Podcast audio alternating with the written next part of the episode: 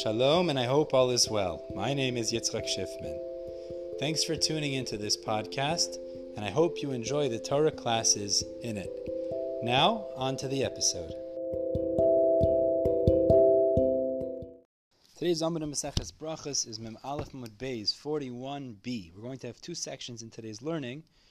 First is actually going to be a finale of yesterday, discussing the Pshat of Reb Yitzchak in the Pasuk of the Shivas Haminim, like we learned yesterday. And the second, we will discuss the requirement or lack thereof of bracha rishona or achrona when you eat foods within the context of a seuda. So we begin about six lines from the top of the page on Mem Aleph Mud Beis. Rav Chisda v'Rav Hamnuna havu yasvi b'seudasa. So just to remember, we had yesterday two shitas in terms of what the pasuk of Chito Sa'ira of the Shivas Haminim is teaching us. Rav Yitzchak's pshat in the pasuk was that the pasuk is telling us the importance or significance of the Shivas Haminim, and therefore, if he has in front of him multiple of the Shivas Haminim, the earlier ones in the pasuk would take precedence in terms of the order of the bracha. Rav Chanan learned that it's teaching us the chashivas of Eretz Yisrael, that each of these fruits teaches us a shiur Torah, a measurement in a different area of halacha. So we're going to discuss actually the first prat, Rabbi Yitzchak, in this next story. The Gemara tells us Rav Chisda Rav Hamnuna havu yasvi b'seudasa. Rav Chisda and Rav Hamnuna were sitting at a meal. Aisu lekamayu tamri v'rimayni. They brought in front of them dates and pomegranates. Shaka Rav Hamnuna barech tamri bereshis. Rav Hamnuna took a date and he made a bracha first. Amar le Rav Chisda. Rav Chisda said to Rav Hamnuna, "Leisfir le mar lahada Amar Rav Yosef item Rav Yitzchak. Don't you hold of the psak that we left off with yesterday, Rav Yitzchak, in the pasuk, which is Kol hamuktam bepasuk zeh kaidim lebracha. Whatever's earlier in the pasuk is pres- takes precedence in terms of the bracha. And the question that he was saying was, if you look in the pasuk, Rimon is before Devash at the end of the pasuk. It's before Tamarim. So why did you make a bracha on the Devash, on the Tamar, on the date, and not on the pomegranate? Amar le, Imam Aleph Mud Beis. Amar le, Rav Hamnuna said back to Rav Chisda, Zeh sheni la'aretz, v'zeh chamishi la'aretz. He said, you have to understand that psak in context. What does it mean? Whatever is closer to the word eretz in the pasuk takes precedence in terms of the Shivas Haminim. Now, the word eretz is said twice. The beginning of the pasuk says, Eretz chito sa'ira v'getnu te'ena v'rimoin, and then it says again, Eretz zeis shemenu devash. Now, the word rimon is the fifth fruit or the fifth item listed from the first eretz. The word dvash, which refers to tamarim, is the second from the second eretz. So therefore, said Rav Hamnuna, so uh, so the Gemara says back, Amar there Hamnuna said back, Zeh sheni la'aretz, the tamar, the date at the end of the pasuk, is the second to the second aretz, v'zeh chamishi la'aretz, as opposed to the rimon, which is fifth to the first aretz. So therefore, that takes precedence, meaning if you have something farther from the first aretz, closer to the second aretz versus something closer to the second aretz, that takes precedence, which is why I made the bracha on the tamar and not the rimon. Amar Leis, Rav Chisda said back, he was so impressed by this psak, he said, Man yohiv la nagri de parzela, who will give me iron legs, v'nashma'inecha, and we will serve you. Meaning he said, I, I want to be your talmid and I want to follow after you. If only I had iron legs and I'd be able to service you and work for you and learn from you forever which means the Gemara seems to accept this psak. So Tosfos points out very interesting. He says where there would be an equality. So he gives an example where it's chita versus zayis, because chita is the first fruit from the first aretz, and zayis or zeis shemen refers to uh, the, the, olives. Um, is the first fruit in the second aretz. So there you'll follow that which is President. earlier. President. Meaning that which is earlier, which means in the case you follow chita, you make the bracha on chita first, and it would, or, or, or pater, in that case it's not pater, but make the bracha on chita over the zayis. But that is lamaisa what comes out from this Gemara within the psak of Rabbi Yitzchok. Now move on to the second section. Now the Gemara is going to discuss here something that is very nogea halacha lamaisa. As always, we can't really paskin from the Gemara. We have to look at the poskim. We're going to learn this Gemara like Rashi. There are a number of things here that seem to be we don't paskin like the way Rashi learns. But we're going to discuss now foods that are brought in the context of a meal. When do we make a bracha rishona on those foods? When do we make a bracha achrona? And the starting point, one would argue, is l'chora. If you make hamotzi on bread, you'd imagine it would exempt any foods that are brought after the fact. However, the way Rashi learns, seemingly, as we'll see, is that it only exempts foods that are eaten with the bread. This is Rashi's shita. So therefore, if there's foods that are not eaten with bread, as a dip or as a wrap or something of that nature, you'll have to make a bracha. Now, we're going to see there's a distinction here between Rishona and Achrona that we're going to have to clarify as we go through this. The Gemara says Itmar. So it was stated as follows. We have Machlekes Amoraim. So let's imagine the fellow is middle of a bread meal, and they brought in front of him uh, te'enim figs, and anovim is grapes. within the seuda. So Amar Rav Huna, Rav Huna says as follows: Te'unim bracha lifneihem. Those fruits would require a bracha rishona ha'etz. Ve'ein te'unim bracha la'achareyem. But they would not require a bracha achrona. They would not require an ala. Now, this sheet of Rav Huna seems to hold that the birkas hamazon would include the ala eitz that you would otherwise have had to say on those fruits. But the bracha rishona of hamotzi doesn't include those fruits because, this is how Rashi seems to say, they're not eaten with the bread. They're eaten separately. So it's not tafel to the hamotzi that you made. Again, there's a necessary bracha before of ha'etz.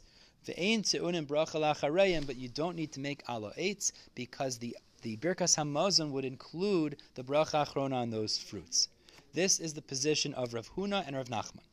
Rav Sheshes Amar, Rav Sheshes argues, and he says, Te'unin bracha bein lifneyen, bein la'achareyem. Bracha is required as a ha'etz, as well as after you need to say al ha'etz as well. And why does he say this? Birkas Hamazon doesn't cover. She'ein davar she'ta'un bracha lefanav ve'ein bracha la'acharav. There is no food item that would require a bracha before and not after.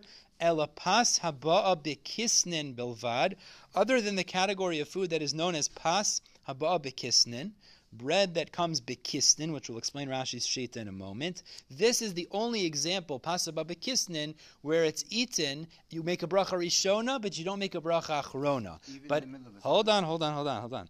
But regarding fruits, within the context of a Suda, if you're making bracha rishona, you do have to make a bracha achrona. Okay, so now we have a machlokas Rashi Tosfos. What exactly is this case? Rashi learns the case of pasaba bekisnin that we say you'll make a bracha rishona and not a bracha achrona after you finished your meal, and you said birkas hamazon.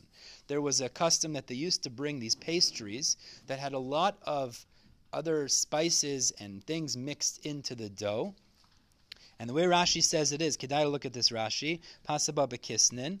He says again, after you've eaten and you made Birkas Hamazon, they would bring these kisnin, which was kolayos, these grains, that was some sort of a grain uh, pastry. And after benching, they would bring these, which would, uh, um, what would they use them for? They were good for the heart in some way. Umitoch shenosnim, it's about halfway through that Rashi. Umitoch shenosnim ba tevalim harbe. Since they put a lot of spices in these pastries, the egoizim v'shkedim are nuts.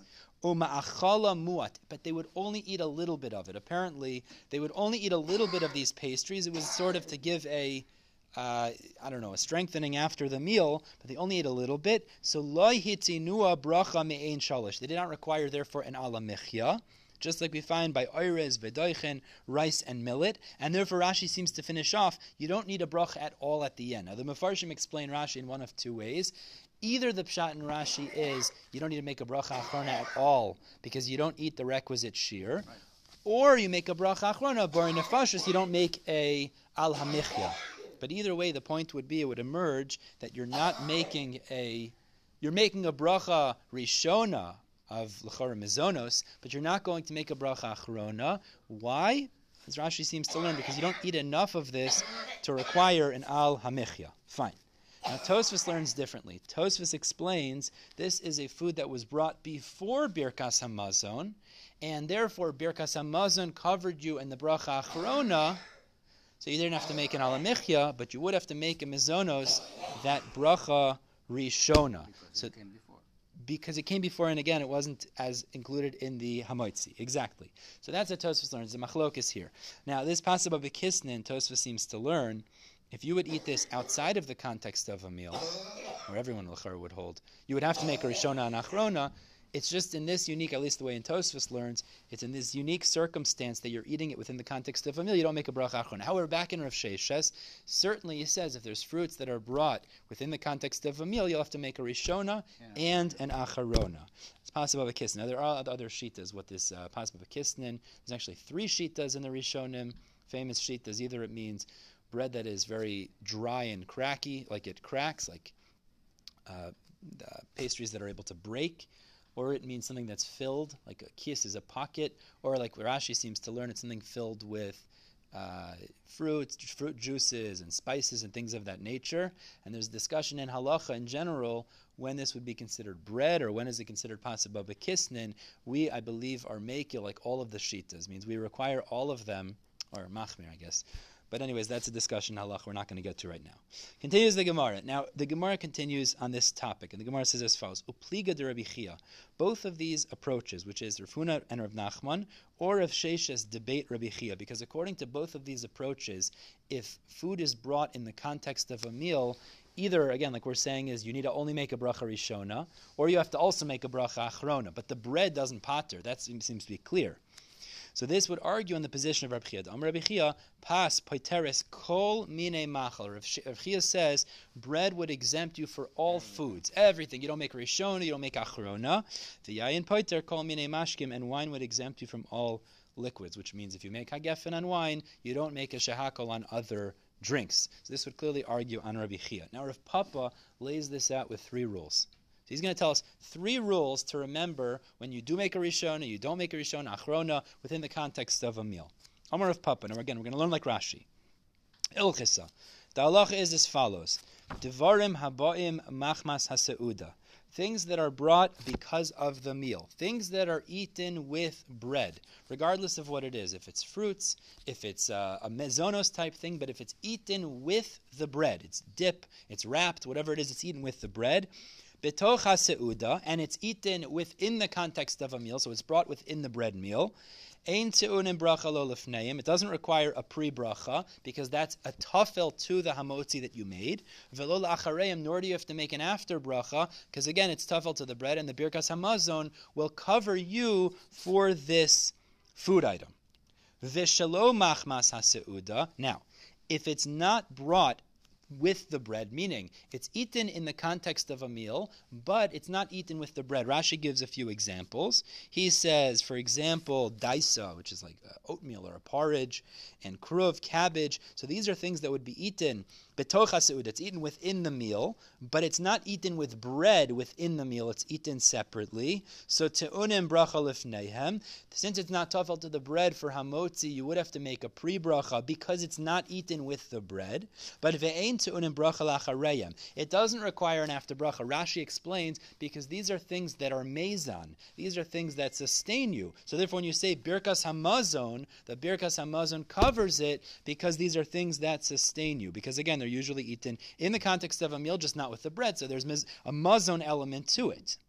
However, category number three, le'achar haseuda, and Rashi explains as follows: things that are commonly eaten after the meal as a dessert, like fruits, which means they're not eaten with bread, and they're not even eaten usually within the context of a meal. It's after. So these, even if they're eaten within the context of a meal, Zakdrashi, You have to make a bracha before because they're not eaten with bread, so they're not tafel to the amotzi. And bein lifneyem, bein lacharim, you also have to make a bracha acharona before birkas hamazon. Again, for the same reason, because it's not a mazon, it's not mezon, it's a fruit. Mela birkas hamazon does not cover that. That's how Rashi explains the rules of Rav Papa. Shoalu es ben Zoma. So they asked ben Zoma the following shaila.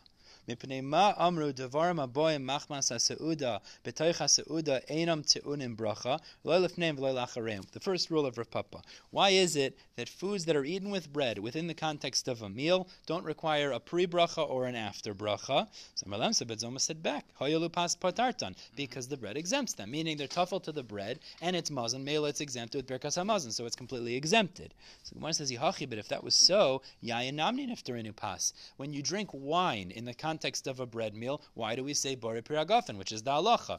You pull out a bottle of wine within the context of a bread meal, you do say bore priagafen. But if the concept is that bread exempts all food, so why is wine not exempted? Why would you say bore priagafen? So Rabbi Zayma answered, Shani Yayin, turning to Membez Mud Aleph, De Goyrem Bracha La'atzmai. Wine is different because it causes its own bracha. Rashi explains that means that there are times where you're not even thirsty to drink wine. You don't want to drink wine, but we still make a bracha on wine. What's the examples of that?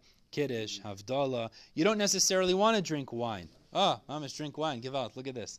So you don't necessarily want to drink wine in those contexts, and you'll still make a bracha. So since we see that wine is special, it's unique in that way, that there are times you're making a bracha on it, even though you don't necessarily want to drink it, within the context of a meal, the bread will not exempt it, and you'll say, Bore Pri Hagofen on that wine as well. We're stopping here at the top of Bez Aleph. I'll pick up on Bez Aleph tomorrow, but Hashem.